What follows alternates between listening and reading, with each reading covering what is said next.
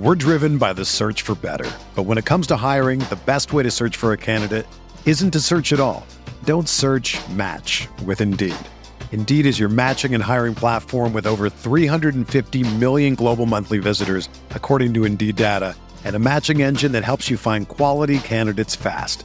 Ditch the busy work. Use Indeed for scheduling, screening, and messaging so you can connect with candidates faster. Leveraging over 140 million qualifications and preferences every day, Indeed's matching engine is constantly learning from your preferences, so the more you use Indeed, the better it gets. Join more than 3.5 million businesses worldwide that use Indeed to hire great talent fast. And listeners of this show will get a $75 sponsored job credit to get your jobs more visibility at Indeed.com slash BlueWire. Just go to Indeed.com slash BlueWire right now and support our show by saying that you heard about Indeed on this podcast. That's Indeed.com slash BlueWire. Terms and conditions apply. Need to hire? You need Indeed. This thing on? See, now I'm getting mad. Because it's getting ready to be on. I want my whiskey to bite me a little bit. This is the kind of psychopath that I hang out with. I got beat up outside of a Denny's. The Rockpile Report with Buffalo Bills season ticket holder Drew Gear. He likes to get in the X's nose. Something I can't do with this podcast because I drink too much. Chris Kruger. My rollerblading, blonde mohawk producer. The pettiest, hardest drinking Bills podcast. I'm an adult. I know what I'm about.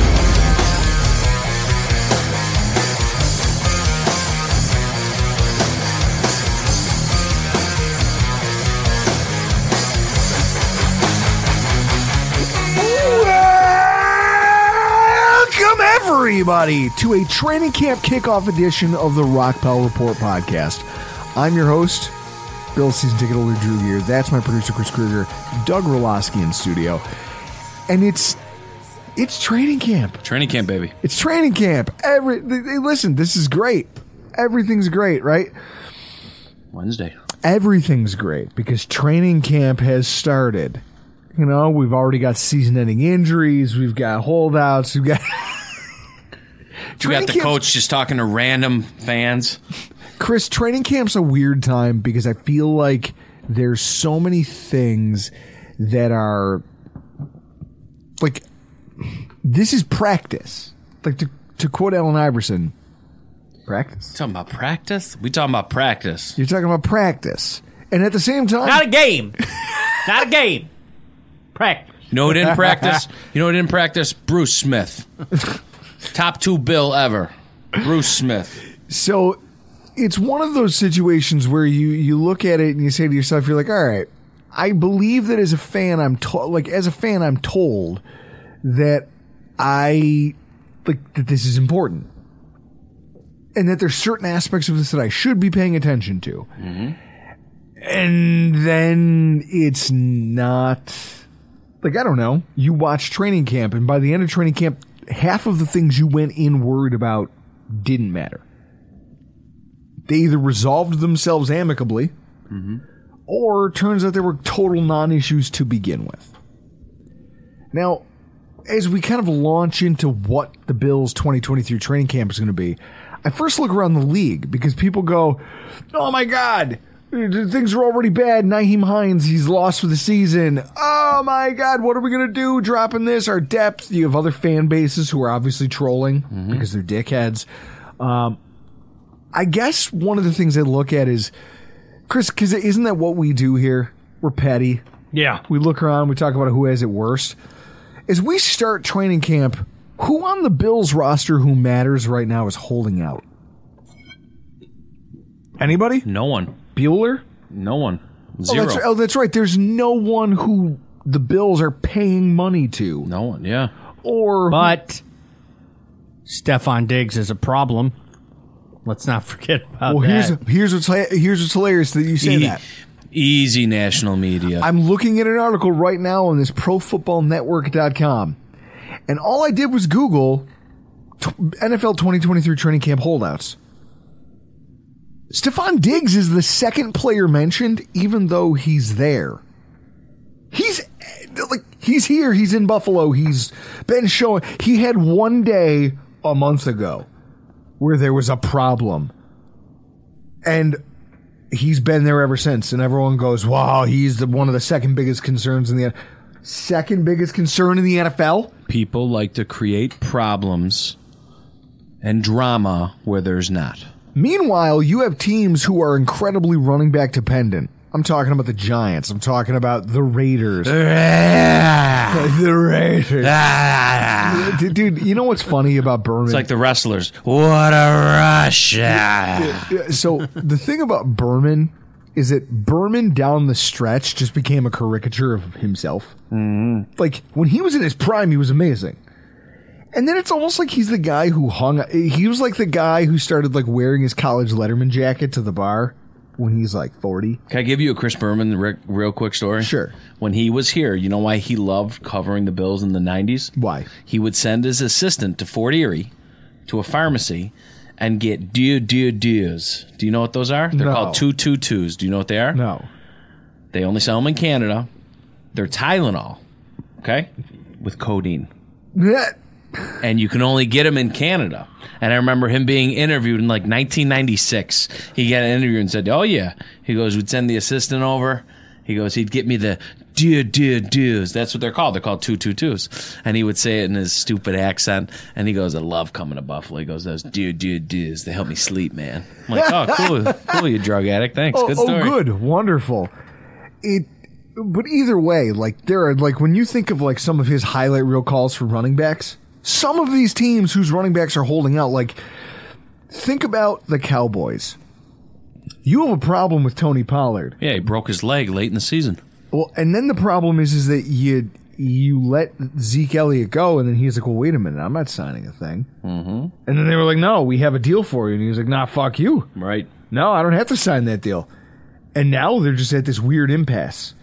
You've got Saquon Barkley, who's like, "Nah, man, you, I am the Giants." When you publicly come out and say, you know what, maybe I should sit out. When you publicly come out and say that, you the man for that team. Josh Jacobs, Josh Jacobs, Chris, I got him in the fifth round in fantasy last year. What, sixteen hundred rushing yards? If he had a fa- absolutely fantastic year, and Like- all he's going to do is help Garoppolo, who just passed his physical. Who? Thank God He did pass his physical. I saw that. Chris, let me get this straight. You have a lame, you have a lame quarterback. A quarterback who's basically uh, Glass Joe from uh, Mike Tyson's Punch Out. You have that guy, and you go. You know what we're gonna do is we're gonna play hardball with the running back. You know who he is? He's our 2006 Henrik Tallinder. Mr. Glass. Ah, what a reference! That's who he is. How about Chris Jones not showing up for training camp? Guys and want- Andy Reid goes. Far apart. And Andy Reid goes, "Well, I'm I'm actually surprised he's not here."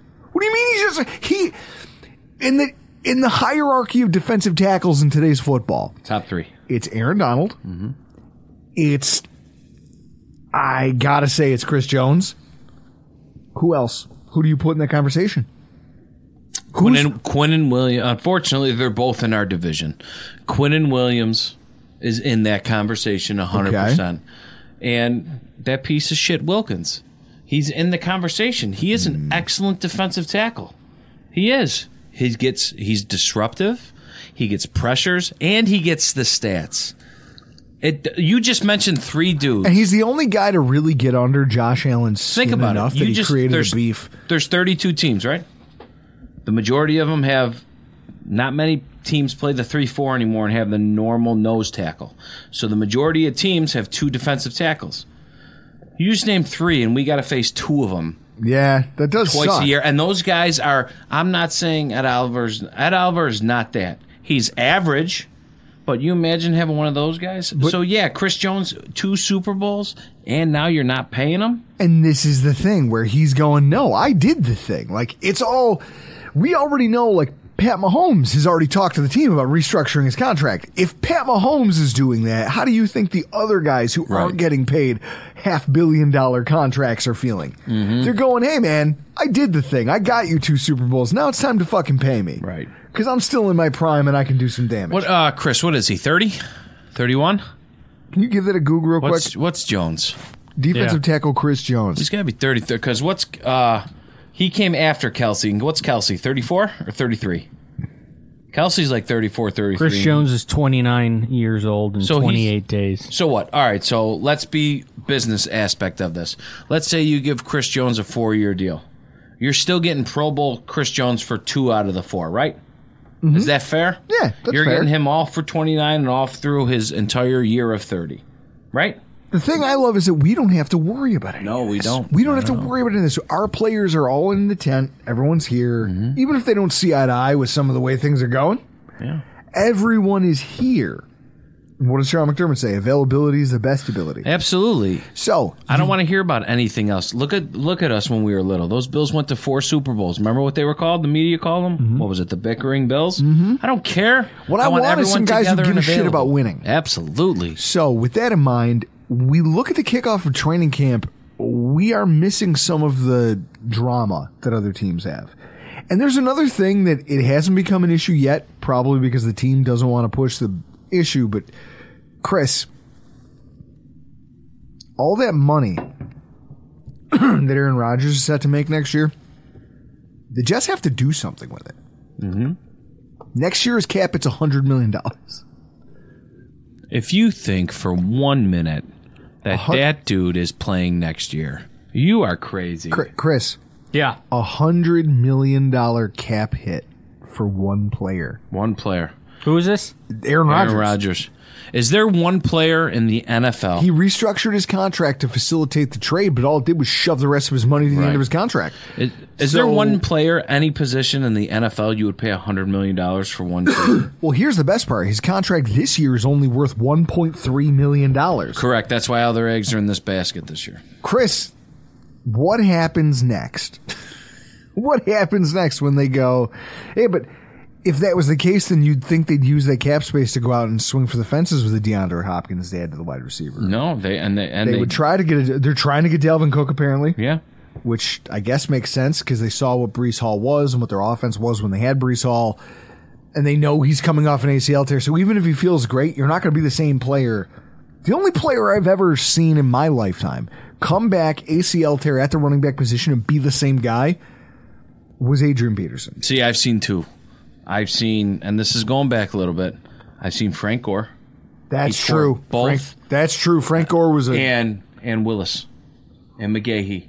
That leg all right. injury. All right, I'll give you that. That- Although but- McGahee didn't get a lot of run his first year in it the doesn't. NFL. That's the thing. It does not. We watched it with Tre White. Right? Yeah. It doesn't happen No. super quick. Nine out of ten times, these guys got to take their time. Yes. You know what I mean? And then you look at that. How many key players on the Bills are coming back from a serious injury besides Von Miller?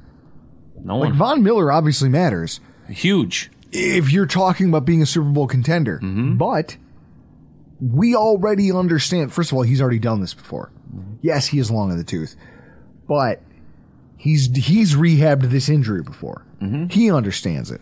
The team made a move to mitigate the fact that they don't have him early on. Leonard Floyd. They said we're going to go get another pass rusher just so we don't have to rush him back, and that he doesn't feel like he's under any pressure to come back quicker than he has to. And here's a guy who wants to be here because he goes, "That's a team I can win a Super Bowl with." If when Von Miller comes back, all three are healthy: Rousseau, Floyd, Miller. Disgusting. You throw in Epenesa, maybe he's got a little upside left as a pass rusher. Shaq, Boogie. What is that, Chris? Can you give me the R lads? Yeah. The old R lads. You know. you think there's any chance that um, Miller doesn't start the season on the PUP list? Oh, not a chance. He's I think going to start. Yeah, I he think absolutely starts. will. Is it what is that? Six weeks or four? Six. Although Chris has that changed. For what?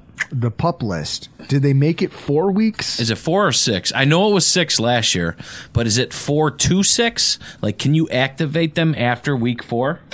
Pup rules NFL. All right, here we go. So, what we're talking about this is just this concept that they don't have to rush him back because the rod they, they found a way to build depth. Go back up, Chris. at all the places. One more. Saw all the important roster cut downs. Yeah. Yeah. Third. This is Active pup list. Players placed on this list during training camp and count towards a 90 man roster. Players can be moved from the list at any time during camp, but can't be placed back on the list. Final roster cutdowns will be placed on reserve pup, released, traded, counted against the 50 man roster. So uh, you can put them on the pup list. Okay, here we go. Says Teams must decide by the 53 man roster cutdown deadline, which is August 30th, whether to place the player on the list. Players placed on this list at that time must miss at least the team's first four games, down from six in seasons prior. so. It says at least, so it's four to six. Okay. Okay, All right. good. So four to six weeks, that seems reasonable, Chris, if he's already doing the type of activity we see him doing. Yeah, right? he's he's he's on that all day because think about it. But even So- then, do you activate him and then you cut somebody and then you make him a healthy scratch for the first week or two the way no, they did Trey you, White? you let him because no, you you don't do that because for the Bills are one of the few teams like we've talked about multiple times on your podcast. They rotate eight guys defensively on that line up front. You know what I mean? And think about it. You have two out of those first four weeks. You have two division games. Okay, that first game, Breece Hall ain't running the ball thirty times. That first week, I hope he does. he ain't though, right? I hope and they're dumb then enough to do it. after today, with Tyreek Hill settling that Marina incident. Remember, it's his second time, didn't he? I don't want to. I'm. I'm. I'm never gonna put bad Chris. juju on people. But didn't Tyreek Hill like three, four years ago have a domestic incident, Guys, and he was NFL suspended? star. You see, you want to talk about him possibly getting suspended? Here's what I'll say: he's Yeah. a star. We've all it's it's gross, but we've all had to live with this reality that when you're an NFL star, you can beat up your wife and allegedly, and allegedly injure your child, and allegedly slap a guy in a marina, and you can allegedly be one of the biggest pieces of shit on earth. It doesn't matter. If you are a star, yeah, child abuse investigation. 2019. I'll tell you what, in Wikipedia, it's never going to show up under my name. All it's going to show up is the arson case that inevitably that inevitably takes me down. He wasn't. Uh, sus- look at that. He wasn't suspended. Nope. And this is my point. These guys live in a different class from every other player. You just talked about a guy who got suspended for gambling. There is a conversation you and I are going to get drunk and have on a podcast in a couple weeks about gambling. Once we've seen all, because they, I, I've heard it teased that there's about five more guys who they are finalizing the investigations on who are going to get suspended by the end of training camp for gambling. And we're going to sit here and have a conversation about all of these guys and their stature with the team and whether or not the, the league would actually make a move to blast a guy for a year if he was a star. So th- okay. So what? I mean, So it's the same thing on this side. If he's a star, they're going to let you shine and they don't give a fuck what you did. Right? And it's gross and it's one of those things we have to kind of accept as we watch the game of football. It's frustrating to me. But also, to, to quote, uh, what, what is it, uh, the late Charlie Murphy, you don't slap a man. Even when slapping was fashionable, there was a gunfight afterwards. Somebody had to go. Charlie Murphy, brother darkness, brother darkness, ladies and gentlemen. You don't slap a man. Point blank and period. So I get what you're saying. Those early games, like you got two division games, the slate gets ugly late in the does. season for Buffalo, which is why I think you need Miller Late. ramped up late. Absolutely. I don't need to see him before November. I think I could get through all of October without him. You got. Washington. You got the Raiders. You got a not combined Jets Wait, team that the- first week. The you know maybe I mean? Saquon Barkley list. Uh, Right. Chris, how great do you think? I think it would be an interesting litmus test. The Giants have to come in here with no Saquon Barkley. Early in the season, he's still holding out. You don't have a running back who can do the things he does. Okay, now what? What's your offense there, Daboll? Is Daniel Jones still the workhorse? Chris, you watch. Did you guys Chris. paid forty million dollars? You watch enough football. No Saquon that game, and I believe it's October uh, 20? Yeah. No. Scores a no. he, he powers, no. No Saquon that game. What's the spread? He powers the first to rushing Six and a half. I think it's over a touchdown if no. Chris Saquon has plays. multiple gifts of me from that game because Saquon Barkley and the like the just marched down the field. It was all Barkley, all Barkley, Barkley touchdown, and then Josh Allen and the Bills ran away with the game. That was in New That was York. in New York. That was when we started the season. Jets, Giants on the road. Mm-hmm. So we stayed at the Meadowlands. and then we announced ourselves the king of uh, New York, New York and New Jersey. That's right. We're, well, there's only one team in New York. Well, Remember there is that? only one. So I just I look at this and I say to myself, we don't have any issues. We don't have this lingering cloud. So now what the what do we have? Where does the juice come from in this training camp? Chris, people are piling on. You saw the way tickets went. Yeah. Fans want to be there to watch practice. And in my head, I go, it was more interesting when I had sideline passes in 2017 or when I had media credentials because it was like, holy shit, this is a new coach. There's new. Uh, what's his face? Who was the coach from the. Uh, oh, I was. He was one of my favorite D line coaches of all time, and now his name's escaping me. I think it's a whiskey. But uh, he had been. He had coached. He was on the Bills and he had coached one of the players previously in his career. 2017, look at Bill's coaching staff. Was he the dude with the two different skin colors? no, No. no, no, no, no, no, no. He You know was. I'm talking about? He was Yeah. an old man. yeah, he he did he- one year in Buffalo and then retired. He had Arlie Mike, it's Ermy. Mike something. He gave me like R. Lee Ermey fucking vibes. Well, what do we have for a D line coach? No, No, Ma- Waffle. Yes, Mike Waufle. Mike Waufle. Mike Waufle was a bad dude, and you watch some of like the like the hard knock stuff with him. Yeah. He coached like a bad dude. So I remember getting to interview some of the players and them talking about how no, Co- Coach Waufle is crazy. I go, no, he's he's the man though. This D line is going to be great. And everyone goes, why are you fired up about the performance of a bunch of guys who couldn't make most teams' rosters? You got to think back. Remember what our paired Jesus, our, what our pared down defensive roster was that year in 2017? Like Eddie Yarbrough was rotating. Eddie Yarbrough was a guy who was getting 40% of the snaps in a given game. Have you ever heard of him again since? No, he played in North Carolina though. I know that. So, my I guess the idea is is that this that was fun. It was exciting. It was, was. new. You're like, holy shit! You're bringing in guys who are badasses as coaches. What was the wide receiver we had from Alabama, the walk on that year? Uh, Foster. That's it. Ruben was it? No, Robert Foster. Robert Foster. We Roll had a Tide. Ruben Foster on Yeah. our team, right? Yeah. Well, we should have. We, we, Yeah, we should have. If should've. you listen to Drew Gear's uh, draft prognostications, we should have taken. We should have drafted Reuben Foster instead of Tre White. Roll Tide. Roll Fuck the Tide. So, uh, so this is the thing. Like, there was juice. Look at him. Oh, that's great. Ah, God. Good for him, man. Plays 30 for the Maulers. Thirty for he plays for the Pittsburgh the Maulers Pittsburgh right now. Maulers. Good for him. That's awesome. That, guys. what, what do you do for a living? I play for the Pittsburgh Maulers. Tell, man. tell me you wouldn't have rather had him than Tre White. Ugh, What an idiot! So what an great. idiot I am. So, with that in mind, we don't have any dark clouds of this, and but there's also no juice. There's no mystery to this. We know who the starting quarterback is. The wide receiver depth chart's pretty much set. Mm-hmm. I mean, you know who's making the roster and who's not. I mean, Chris, let's roll it down. Uh, Coulter, Dezmon Patmon, Tyrell Shavers, Bryant. I don't. I don't give a fuck who any of these guys are. Get out of here. KeeSean Johnson, you're done. It's the six at the top of the chart. Mm-hmm. That's it. Khalil Shakir's the last one in, but it doesn't matter because he's the he's the last man in. But he's now, as we talked about in our last podcast, he's gonna get in on the technicality that they need somebody to groom as a kick returner and punt. Yeah, hundred percent. He's on this. So roster. sure, wonderful.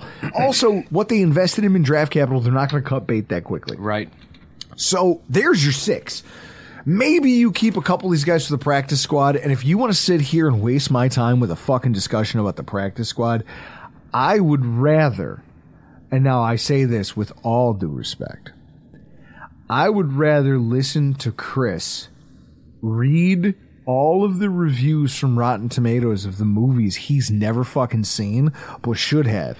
Like Goodfellas. Mm. Doug, do you know he hasn't seen a single gangster flick? Chris, I've seen never- the Italian Job with Mark Wahlberg. Wait, you've seen the Italian Job, but you haven't seen Goodfellas.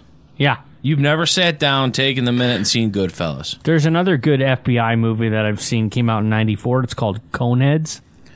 Listen, man. My favorite part of Coneheads is when he eats the eats the whole box of Eggos for breakfast. When Sinbad Reed does his, uh, he gets his teeth done and gives him his new ID. And remember, they're sitting at the bar, and Adam Sandler's there. Hey, how you doing? Are you good? Listen, this is who you are. And he goes like that. I love that stuff. I cannot believe you've never seen Goodfellas. Have you seen the um? Have you seen The Sopranos?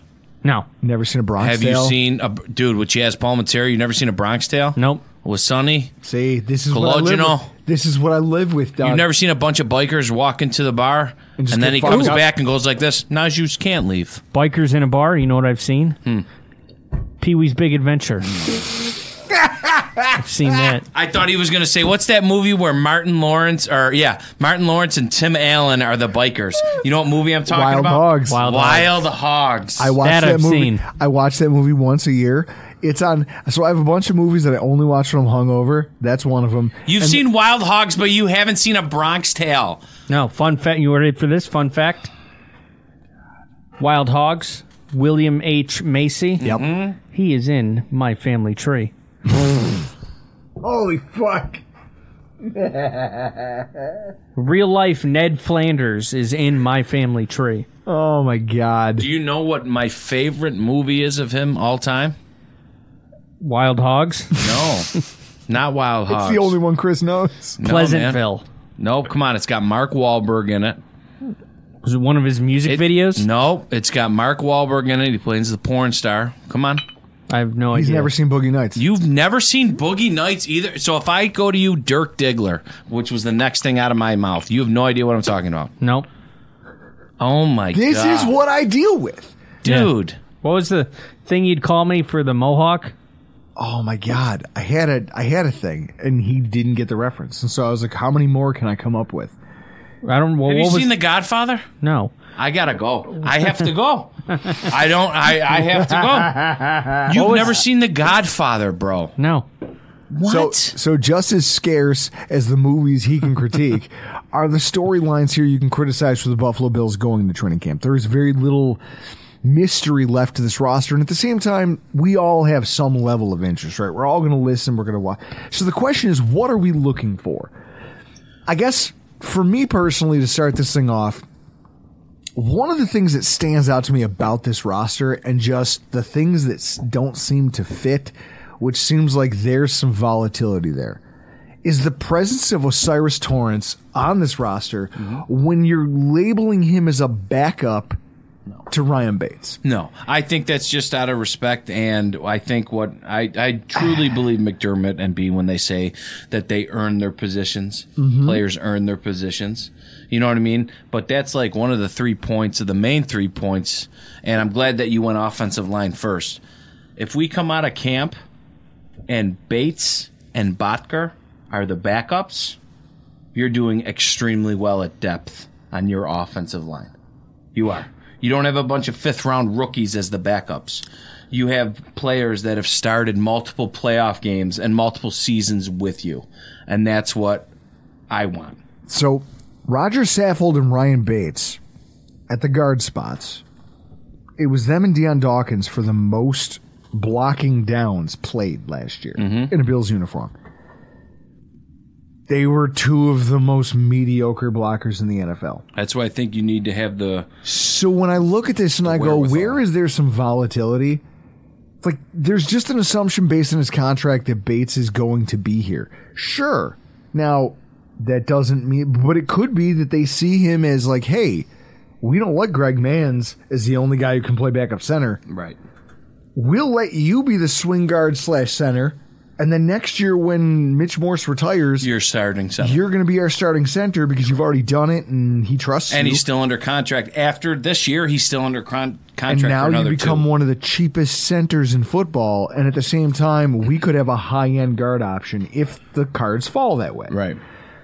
in that way i'm going to be looking for O'Cyrus Torrence to really grab that position i'm going to be interested in where he takes his snaps whether it's left guard or right guard because I'll tell you what, if they decide that he's more of a left guard fit, he has a tougher path to seeing snaps. Connor McGovern has been pretty durable over the course of his career. Mm-hmm. He's done pretty well. He's primarily only played that spot. Mm-hmm. Now, if it's him and Bates battling for that other guard spot at right guard, I have more belief in him there. I think that that's a competition. Mm-hmm. Now, there's not a lot of competition to be had in this roster. That's a place where you can find it, right? True. But you also have to think about what um, Torrence is rated, highly rated at. Well, and this He is where is highly the rated. philosophy of what you want to be as a football He's team. highly rated for run blocking. Sure. And the, he won as a pass blocker in college because he was just so big. He's a monster. and he was physical enough that it was just it was hard to get around him. Mm-hmm. So as you're trying to break that down, you're saying I'm gonna uh, I'm gonna take the the the athleticism of Bates, but the inability to really facilitate a run game. Yeah. Like you're not gonna ask Torrence to pull. No. No, you're gonna ask for him to be a, gr- road grader. And go destroy human beings. But if you're putting a guy like that, and here's where I question this Spencer Brown. How much of what happens with Torrence hinges on the success of Spencer Brown? Do they trust putting a rookie next to a guy who basically has a prove it year in front of him? Like, he has to step up and prove that last year was an injury fueled aberration. Especially with a quarterback who likes to roll to his right a lot. Well, that's it. They colla- teams were constantly collapsing the right side of our offensive formation. They'd motion James Cook over there, and it wouldn't fucking matter because he's terrible at run blocking. So you'd have you. They could put our quarterback in disadvantageous situations by default. Mm-hmm. What I'd like to see is them do more of this. I don't know. I want you to build up that right side and make it a strength. Now, maybe you do that by saying, listen, Spencer Brown, we're not going to ask you to pull. We're not going to ask you to do fancy things anymore. What we want you to do is just be big and maul that guy. Because now you've got a guy off your shoulder who can also maul. And if that works, I'm going to call them the Bash Brothers. Yeah. Chris, you know them. Here's a movie you know Mighty Ducks. That movie sucks. Yeah, of course it does. But you know I it hate both of you. but you know it. So they could be the Bash Brothers. And if they were really good at just that, like just that, like, hey, go maul those guys in front of you and climb to the second level. You know how much college football I watch, right? Yeah. Just his college game and his senior bowl week. Torrence is an upgrade of what we have at the guard position. So I want to see that translate to the practice field because that's the thing. It doesn't matter once the pads go on. And here's the worst part, Chris. The snaps are going to go and they're going to say, well, Bates is slotted in first. Of course he will be. Torrence is going to be slotted second team. He's going to be out there with the second line. But when the pads go on and real contact gets introduced, real contact, that's where I'm going to start looking for O'Cyrus, or O'Cyrus Torrence's name. Absolutely. When he just goes and he's just, uh, you know, a man amongst boys, and he is just with his 330 pound frame just destroying people. But also, he's going up against a great group of D tackles. which is only going to make him better. That's you. what I don't want to hear the first week of training camp.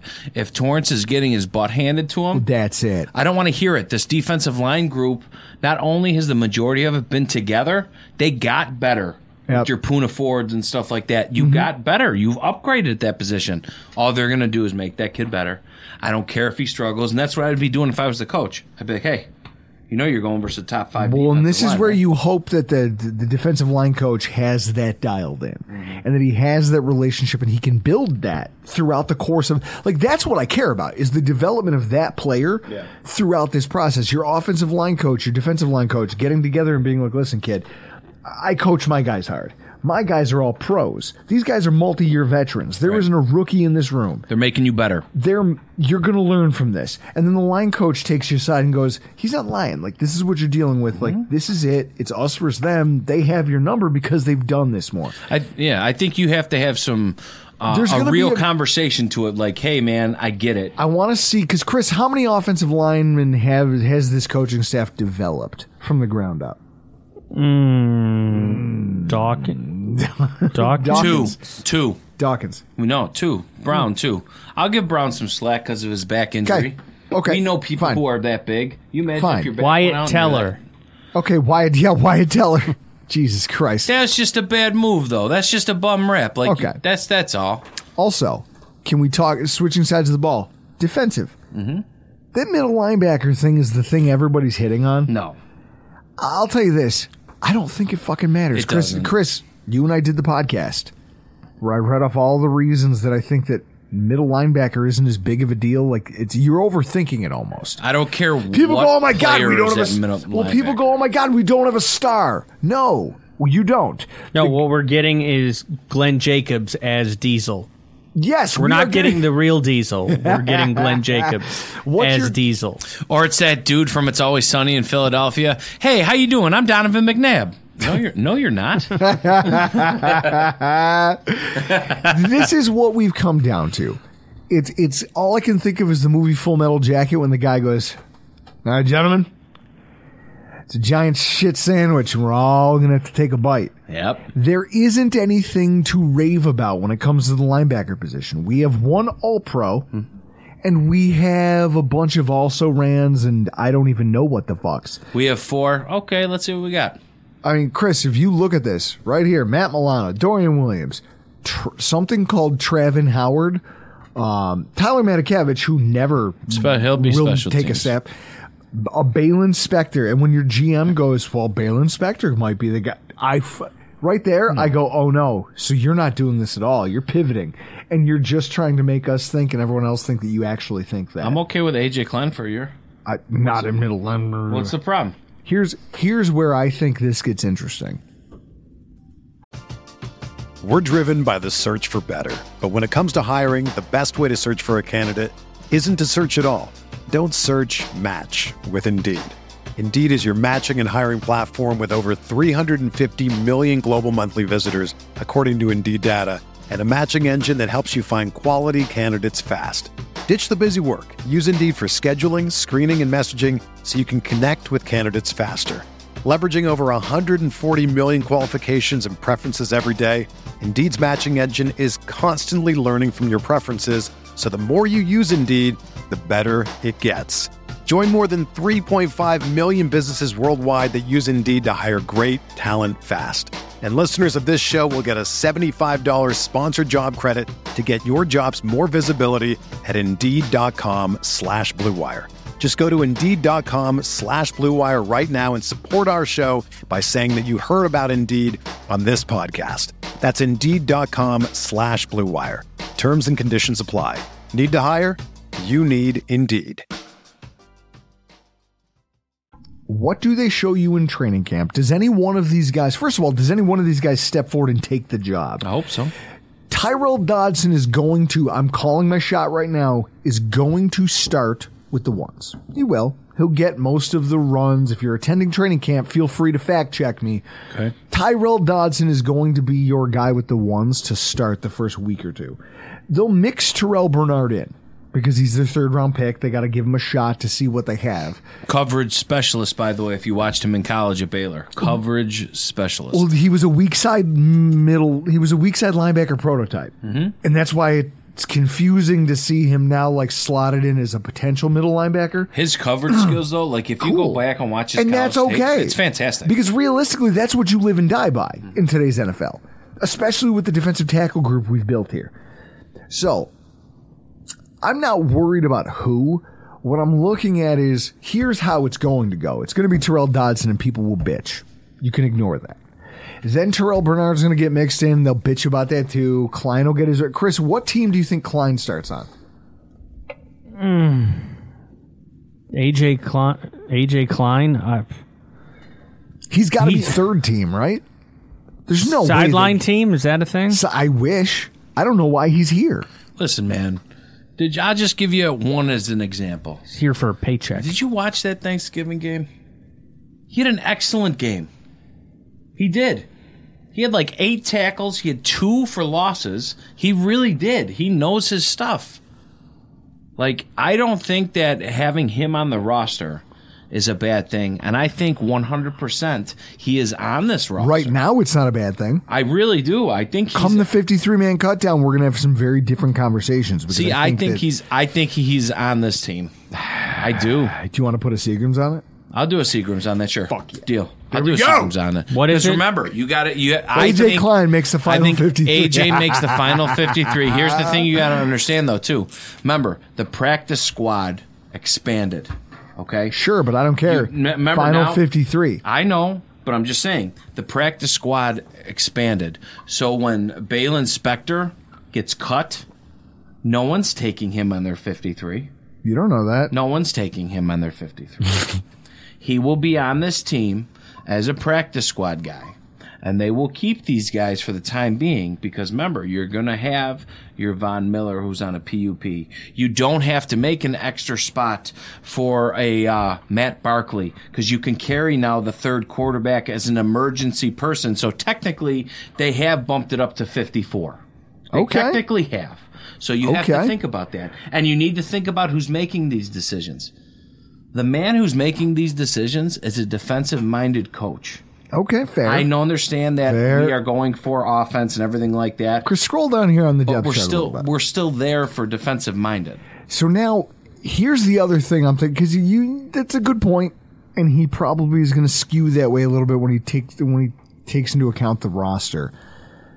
I just look at that defensive end group, right? Like that's that's if there's anything, Chris, if there's an actual battle to be had, That's it's got to be D end, isn't it? The it? D the DNs on this team and the defensive tackles on this team, which how how much depth there is.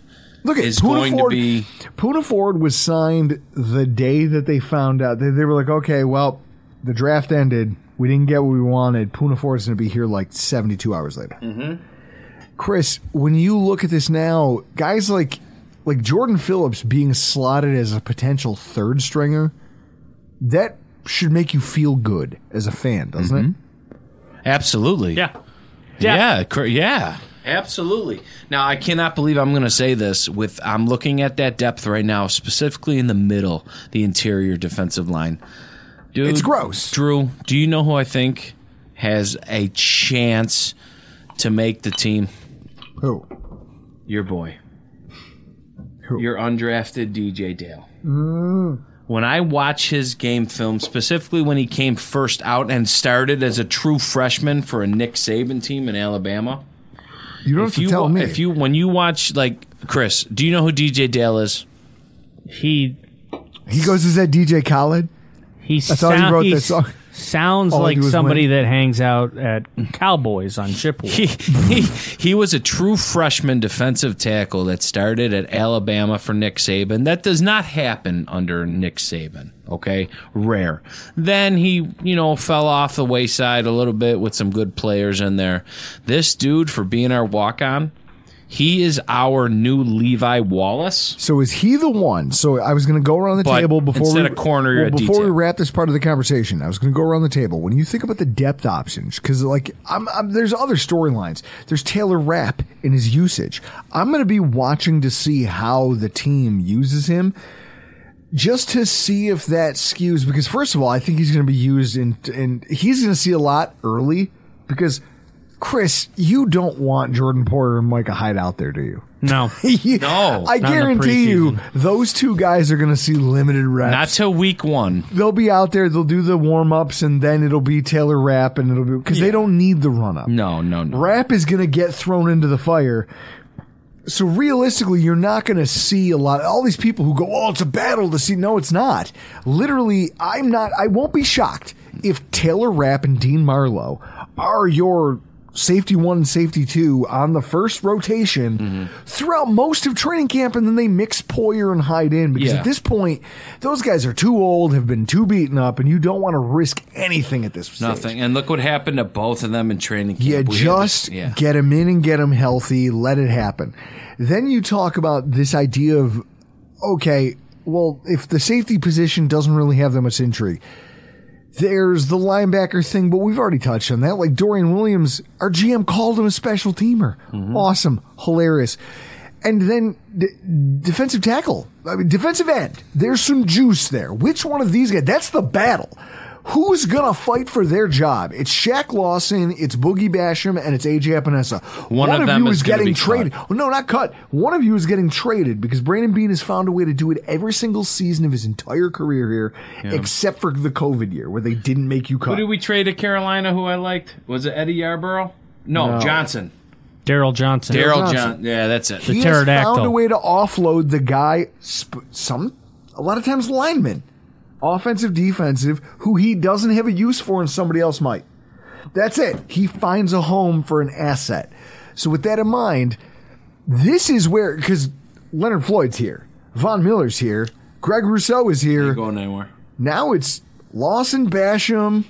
It's Epenesa. Like that's the juice of training camp. Just those guys. Yeah. Who shows out and who shows up? What about Shane Ray, man? Shane Ray. What about Shane Ray, man? Chris, you gonna get a Shane Ray jersey? Call me No. seven years Ah, ago. man. I would have gotten excited seven years ago. All right.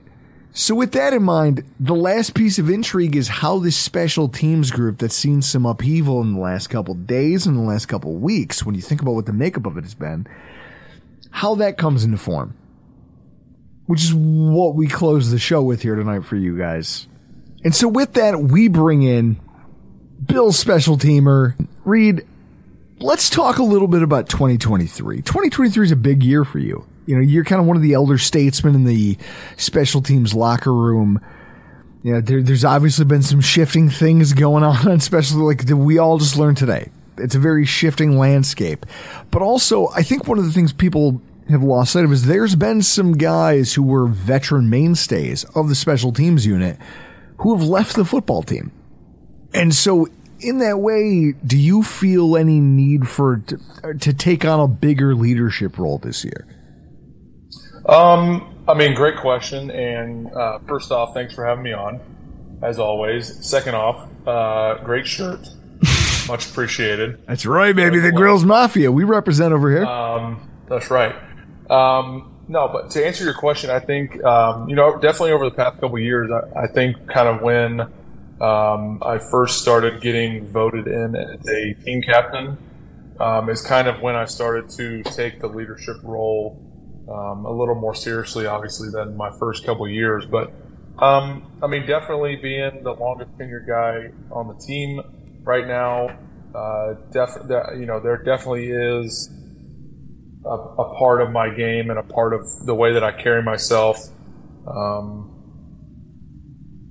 that that does lean into teaching. You know, trying to bring those younger guys along more than I used to, trying to uh, talk a, on a deeper level, scheme wise. You know, for some of the punt stuff, punt, punt return, even field goal stuff with some of the guys that I don't talk to, you know, that I used to not talk to a bunch. Some of the courts, you know, some of the guys, the the fourth, fifth linebacker guys, you know, some of those dudes that are those are yep. those guys are around me the most, and kind of building that they've, you know, Tyler Matakevich, Reggie Gilliam, AJ Klein, some of those guys have been here for multiple years now, and those are those are, those guys have been my right hand men, um, especially on the punt team. Building, I, I think part the leadership aspect is not only bringing along those young guys and the rookies as part of the special teams room. It's taking my relationships with the older guys to a new level because both everybody's going to play a part as we've seen the past couple years with injuries. I mean, you look at week three last year we had guys that probably made the P squad and said, okay, I'm the 16th guy on the P squad. I'm the 69th or 70th guy on the roster. And they're strapping up for week three in Miami. yeah. You know what I'm saying? So, um, making sure those guys understand what they're getting, you know, mentally, what they're getting themselves into. And then on the flip side, um, raising the ceiling with the guys that I already have a, um, a rapport with. Do you guys feel any pressure coming into 2023? Just knowing how the last couple seasons have gone and what they could have been, is there any feeling like, hey, there's some urgency here to try to, hey, if we're ever going to do this thing, let's make it here and now? Is there any of that? Because I know that the fan base kind of feels that, but also we're fans. Sure. Our emotions run a little bit higher than the guys who have to do the job. Um, yeah, I mean, I would say, uh, you, you know me. Yeah. You know how much I love this game. Um, we get just as emotional, mm-hmm. and I understand it being fan. You know, some sometimes people may misconstrue players' emotions on the sidelines and stuff when games. You know, when the when the fan emotions doesn't match up with maybe what the fans are seeing on the field. Um, sometimes it's easy to to say, "Oh, well, he doesn't care." I promise you, every guy that's about to report to camp tomorrow cares about win, winning the Super Bowl in February this year, right? So, like, it, that, it's not a um, nobody's just showing up for the fun of it, right? Especially not here in Buffalo. No. But I think um, to answer your to answer the, the first part of the question um, I think pressure is a privilege. That's a great quote that I've heard that I heard a long time ago, and it's kind of stuck with me. And I think it's helped me um, deal with uh, you know pressure when it comes along, or what I think is pressure, or maybe just being anxious and excited. Um, but I think uh, you know it's something we've dealt with for a couple years now. But I I don't know if it's pressure as much as you know if it you know. I think anytime you got 17 taking snaps from under center, you've got a chance. And I think I'm I'm I'm going to have that belief um, probably till he's done playing. Billie Jean King was the one who said pressure is privilege. And I'll tell you what, as somebody who works a high stress job and manages people, you're correct. It's almost like it's special when you're the person who people look to for results because it means that you've done something. Like you've proven Right. that you're capable of delivering. So now people look to you with an expectation. If people don't have expectations of you, then there's no pressure. Right? Absolutely. When, when you're the rookie long snapper trying to make a team and Garrison Sanborn's here, everyone goes, eh, we don't have any expectations of that guy. Then when he's gone and you're the guy, everyone goes, he better make that snap. he better make that snap. That's exactly right. And you had to learn, and you were kind of forged in the fire of that crucible. And now here you are, years later, the elder statesman of this Bills locker room. And so it's really cool that you get to have this moment where you're now taking on this leadership role with the team. And you do, do you have any personal goals for 2023? Like as, as you look at what you want this season to be. I mean, first and foremost, I hope one of them is getting a fucking tackle this year. I mean, come on, get one. Do something. I had I had one last year. I know you did. And I was hoping for two, and I was like, come on. Come on, you can't give me two. Um, Yeah, I think. Um, I mean, goal every year till it happens, um, and even when it does happen, it's still going to be a goal. Uh, I think is to be the All Pro guy. yep. Um, How does that Pro get decided? is, I saw, know, we saw that um, tweet. Yeah, it's it's yeah, it's it's 50 AP voters. Um, you know, some they're. I, I'm sure you can look them up. I'm not sure who they are. I don't know their extent of knowledge about long snapping. Um, but they have voted Morgan Cox. I think was maybe. I think they've had AP for three years now. Um, AP voting on long snapper. I think Morgan Cox won it. Um, I think I can't remember who won it last year. Anyway, um, Pro Bowl is you know hit or miss. It's um, a little bit of a. It, it, a lot of people, snappers included, are a little skeptical of how it's actually voted on. Um, they, I, there's not a lot of people that honestly believe it's a third fans, a third players, and a third coaches. Um, Okay. So take that Sure. how you will. But you know, Pro Bowl is Pro Bowl would be awesome, and it would be great to experience that. But I think I would be more proud with uh, All Pro, first team All Pro next to my name. I still wish you could have that fumble recovery that Mike Tolbert stole from you. I still wish you could have that back. I know every episode. I, I hope that I I, I wish uh, for the rest of eternity, as rest of the, as long as this podcast continues to operate, that you and I come on as a guest. I hope that you uh, continue to dangle that over my head. It's not dangling it over your head. You did so. Well, did Blake you- Blake has a fumbled recovery. Yes, he does. Yes, he oh, leave it to Christopher. He's also one in six against me. So yes, sir. Yes, sir. And th- that December game probably too. He probably felt a certain kind of way after that. Watching you hold the game-winning kick. the December game and the January game. I mean, Yeah, but with that one is specifically, watching you get to hold the game-winning kick as it goes through the uprights, and then you're like, "Hey, hey, little brother, this is just how it works." And then we uh, and then we announced uh, what kind of baby we were having. That's you guys had the best day. You really did. It was great. No, it was fantastic. One of the things I love is that I've gotten to know you more over the years. You've been a friend of ours since you were arrived here in Buffalo. I, I've been close to you. We're now business partners. Like we, Yes, we are. We've now joined up. We are now partners in Q42 Barbecue. Um, regardless of what Mark Gaughan at the Buffalo News might have you think, there is no Q like a pool Q 42. Uh, that doesn't exist. And Reid, I'm going to try to be nice. I'm going to try. We'll we'll we'll uh, save that for That's a whole other thing. unrecorded. They- they- they- so, in any event, we're business partners. in this joint barbecue venture. We're also partners in this Grills Mafia thing. I love it. I'm supporting the brand. I love everything that we're doing together. We have the steak competition coming up August 5th. You're going to be there to give away the prizes. Guys, it's a steak competition. It's basically, do you think you can cook? Because I competed in the SCA. We talked about it here on the podcast. It didn't, it was, I walked headfirst into a wood chipper against professionals. And that was fun. Again, you talk about privilege, fi- finding privilege in like those high pressure situations. I'm happy Yep. that in that pressure situation, I still put out the thing that I wanted to. It, it didn't go my way, but I understand these guys work the circuit, but I was right there with them. And so that makes me feel better about what I put out. You guys, we have, a, we're, we're trying to build something here in Western New York.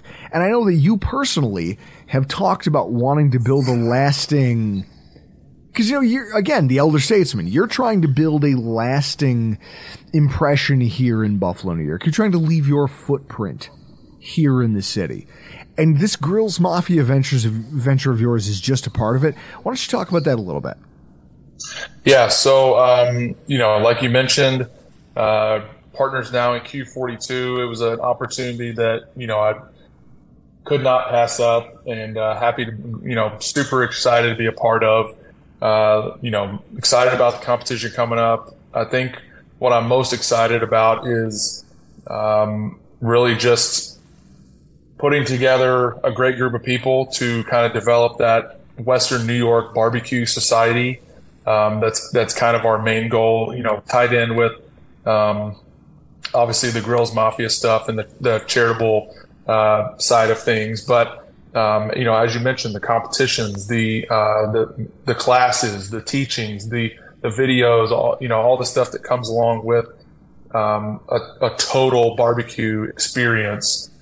Um, and then you know, I, honestly, a huge part of it was Iman um, is obviously our head, that you know, head creator. he's the of, guy uh, he's the guy uh, he's like, the like if you want to cover he's the all the dude behind q42 That's right.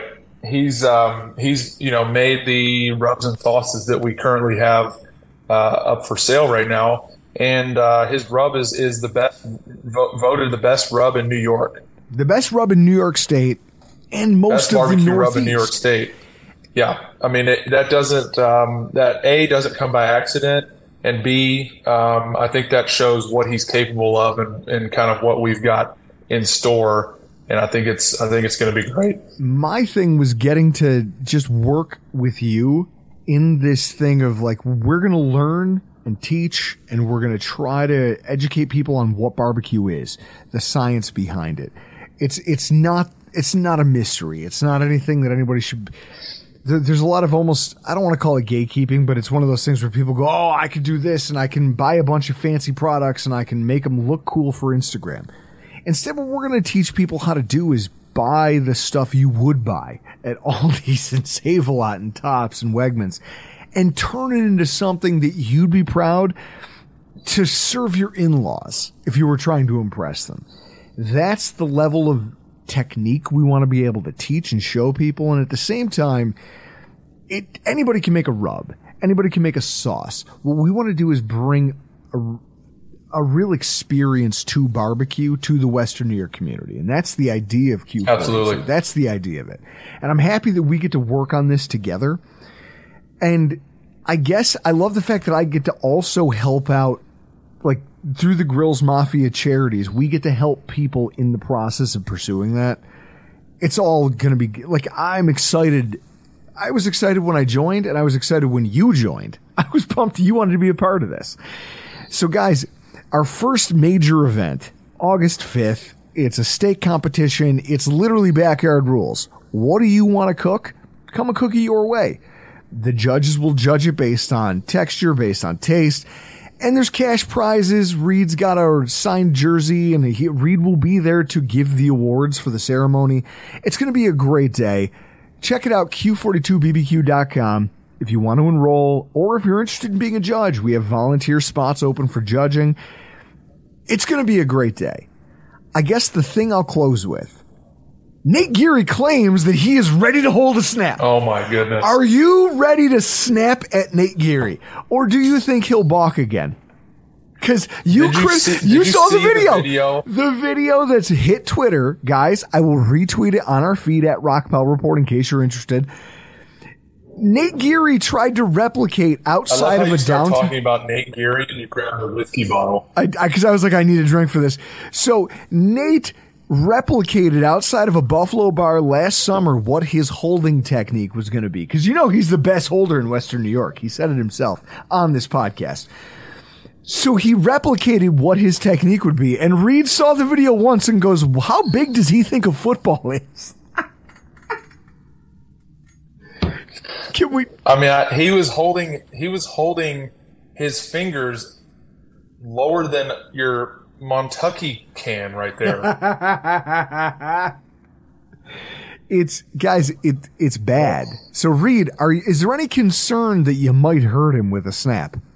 Do we need a do, do we need I mean, hey do we need our know- lawyer to draft a waiver? Because I'll make it. I'll make it happen. he needs uh, he may need to sign the waiver. That's what I mean. We'll make him sign a Yeah. waiver. I'll get one drawn up. Yeah, yeah, perfect. I, I'm, he, he I'm sure he'd be on board. I'm just excited. I'm excited to see it happen. You think?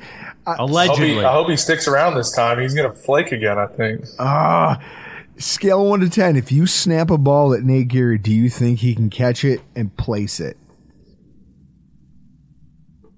Um, is I don't know. That's a yes or no. I'll give him the benefit of the doubt. I feel like nice he's gonna bring. gl- I feel like he's gonna bring like receiver gloves. I feel like he's that kind of guy. He probably should. I mean, if he's interested, He's gonna in bring some uh, spider tack with him on his You- glove. You wait. He's not a New York Yankee. He wouldn't do that. Oh, and with that, Yeah, you're right. You're right. You're right. Touche. touche, touche. Reid, we love you. Why don't you tell everybody where they can find all the Grills Mafia stuff, where they can follow you on social media, and where they can follow everything we have going on at Q42.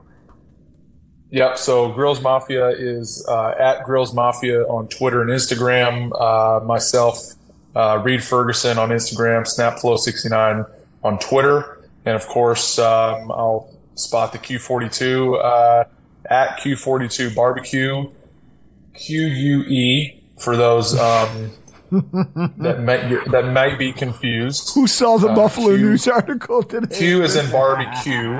Uh, that's at Q42 barbecue BBQ on uh, Twitter and Instagram. So guys, there you go. guys, this has been great, but for tonight, we got to get out of here. I'm Drew Gear. That's Chris Kruger. That's Reid Ferguson, and this has been your Rockpile Report. Whether you're a world class athlete or a podcaster like me, we all understand the importance of mental and physical well being and proper recovery for top notch performance. That's why I'm excited that Unifyd Healing is sponsoring this podcast. Unifyd Healing is a new and super innovative global network of wellness centers powered by Energy Enhancement System, or EE System. If you haven't heard of the EE System, you'll want to listen up. This technology promotes wellness, deep relaxation, purification, and rejuvenation. At hundreds of locations across the globe, access to a center is easy and affordable. Interested in experiencing the EE system technology for yourself? Go to unifydhealing.com slash bluewire to learn more and find a center near you. That's U-N-I-F-Y-D healing.com slash bluewire. No material or testimonials on the Unifyd Healing website are intended to be viewed as medical advice or a substitute for professional medical advice, diagnosis, or treatment. Always seek the advice of your physician or other qualified healthcare provider with any questions you may have regarding a medical condition or treatment and before undertaking a new healthcare regimen, including EE system.